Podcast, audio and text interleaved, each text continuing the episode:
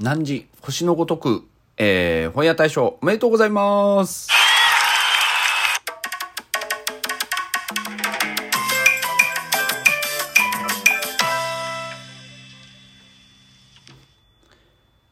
いや、読みましたというか、本屋大賞になってから読みました。はい、はい。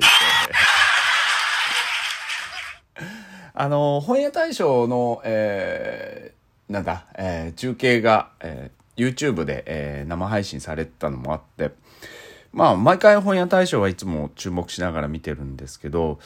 今回ノミネートとかなんとかっていうのを僕見、見てなかったんですよね。毎回ちゃんとチェックはしてたつもりだったんですけど、あ、そうだったと思って、ノミネートのやつを後で見返してみたら、読んだ作品がすごく少なくって、えー僕あの時見て読んでたなって思ったのが町田園子さんの、えーあれですよ空ご飯ぐらいでああと結構読んでねえやと思って。うん。まあ本自体もまあちょいちょい読んではいるんですけどあんまりこうやって一つの本の感想を言ったりとかまあ何ですかそういうことはあんまりやっててないんですよね。いつも。ツイッターでもまあ読みましたぐらいのことだったり。まあ軽くちょっと思いがあったりした時は書き込んだりするんですけど。うんでもまあ今回「えー、何時星のごとくを」えー読んで、えー久しぶりになんかこういろいろ思うところがあるなと思って。うんまあ感想というかねまああんまりネタバレになってもね今から読む人もいらっしゃるだろうと思うんで本屋大賞取ったぐらいなんで、えーだからまああの軽くうんまあ感想っていうかまあなんて言ったらいいのかな。ちょっと難しいね。まあ思うところがあってちょっとお話したいなとは思ってるんですけど。まあよくこれうん書いてるなと思いました。なんか書いてるなっていうのも違うんだろうけど。いや王道の恋愛小説とかって言われる方結構多くいらっしゃるんですよね。この後あの読んだ後にレビューとか見てみると。いや全然僕王道でも何でもないじゃんって思ってるんですよ。これ。あのやっぱり今の恋愛の形とかやっぱり現代のその社会のこう愛の形になってくるのかなと思ってるしでもその中に昔の愛の形もいっぱいギミックとして組み込まれてるのであのきちんと読んでみると本当に王道ではないなと思うんですよね。ただこれ邪道じゃないんですよ。要はただ正道ではないっていう意味合いなだけでいろんな恋愛が本当事細かにあって、僕あんまり恋愛小説読まないんですけど面白かったですね。本筋は確かに王道なんですよね。その主人公のあの青の会っていう子と,、えー、と井上明美っていうその男女が、えー、と高校の頃に出会ってそのままえっ、と何ですか？最後まで進んでいくんですけどただただその出会う中にやっぱり別れがあったりとか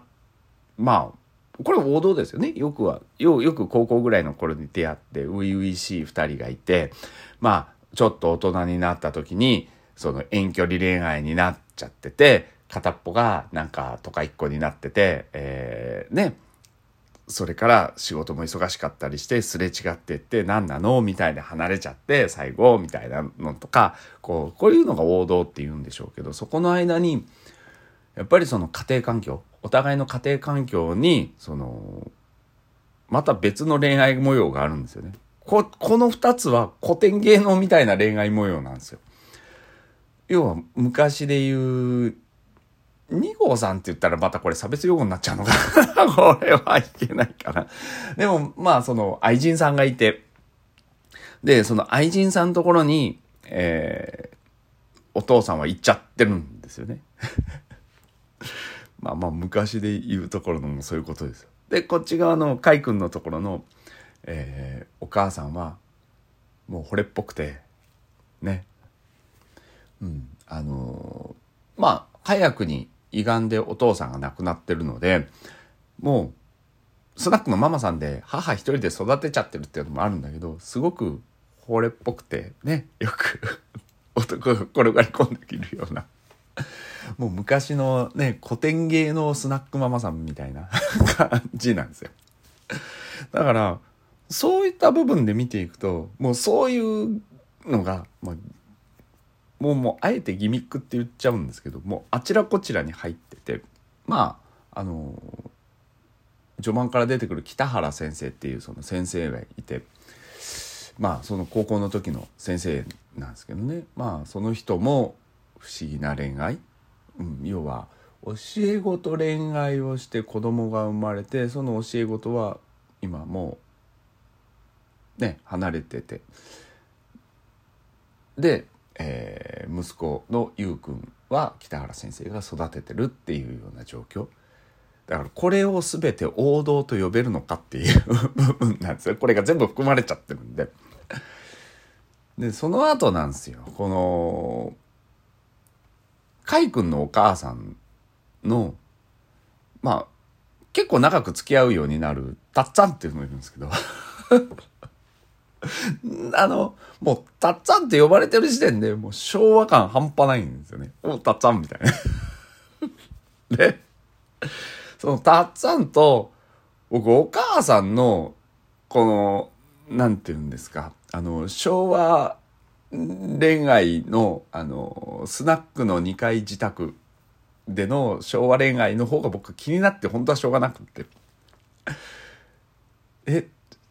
た、達也さんだったっけ？たっつぁん。あの、どこ行ったの？って聞かれたらパチンコって答える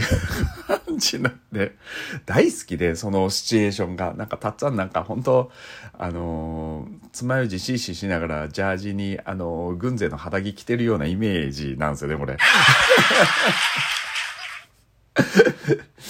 なんかもうそういうの好きなんですよ。うん、だから読んでて飽きなかったですよね。いろいろこうあっちこっちに散りばめられているそういったのがあって、うん、まあまあだから海君が東京に行った時もやっぱり横に寝ている女みたいなのがいたりとか。王道って言えば王道なんだけど僕はなんかこうそういう側面が見えていくことが王道かどうかっていうのは、うん、ちょっと置いといてって考えてしまうかな。まあ王道に見える人は見えるんでしょうね。だから、うん、僕みたいになんかこう何ですかあのやましい気持ちでしか見てない人間って そういうふうな うん、だからもうあえてこうラストまでは語るつもりはないのでなんですけどまあそういった部分でいろいろ本当はね最後までネタバレして喋りたいこといっぱいあるんですよこれ。もうさっき言ったあのまあ早く亡くなってる意味だったりとかまあそういったものが伏線とかねえーと、いろいろ回収できるところとかもあるので要は衝撃的なプロローグなんですよ結構。もうびっくりするもうこれは言っていいと思うんで言っちゃいますけどもいきいきなり冒頭の文章ですよ。月に一度私の夫は恋人に会いに行くっていうこの1行目からもうこういうものから始まるんですよね。で、えー、この中に出てくるキーワードっていうのが金星なんですね。あの明けの明星とかね宵の明星とか言いますけどまあ憂鬱っていう言葉で出てくるんですけどまあ宵の明星の方を指すのかな。まあ金星ってね明け方とね夕方と見えてね明けの明星とか宵の明星とか言いますけどまあこれがプロローグとエピローグと思ってもらったらいいと思います。本当に。うん、あのー、見え方によって呼び方も変わるしまずプロローグでえって思って読んでまあ中身読んだ後エピローグを読むとああって思うような。まあこうやってこの本ねこういう疑問が多くなっちゃうんですけど意外と。そんな感じですよ。なんか読んでて。うん。だから面白かったですね。久しぶりうん、なんかいい作品だなと思いましたし、うん、ずっと撮っておきたいなっていう、うん、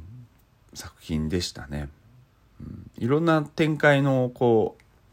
う場面場面の変わり方とかまあ北原先生っていう先生があの本当にこう主軸になって実際この2人が動いていく真ん中にいてでもちゃんと脇役であるところだったりとかうん。北原先生の出方によっては北原先生主役みたいになっちゃう展開なんですよこれ。あのもうキーマンなのでただそれをちゃんとあの脇役としてきっちり扱ってたりとか本当にあのそこら辺のプロットの作り方とかってすごく面白そうだから見たいなとか思うぐらいの作品だったですね。ええ、じゃあ人におすすめするかって、うん、まあこれはおすすめする作品ですね。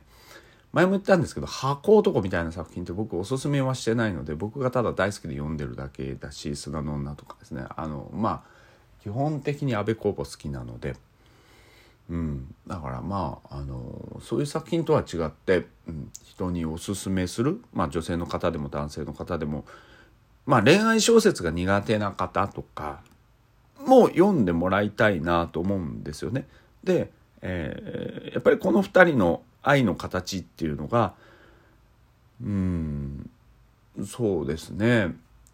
純愛なのかどうなのかっていうのもこう確かめながら読んでもらえれば僕は面白いかなと思ってます。カイ君のキャラクターって意外と好きでおそらくイケメン男子なんだろうなと思うんで すげえですね。うん、なんかそのイケメン男子を想像しながら読むとまあまあ面白いんじゃないと思いますね。彼がタブレット片手にこうあきみちゃんのあのいろいろな話を聞いててあきみちゃんに怒られるシーンなんかあイケメン男子があの足組みながらふんふんってこう 聞いているのが想像できるんですよ意外と。うん、だからまあ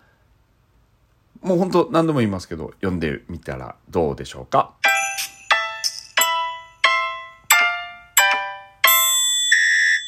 はい愛でございます。それじゃあ。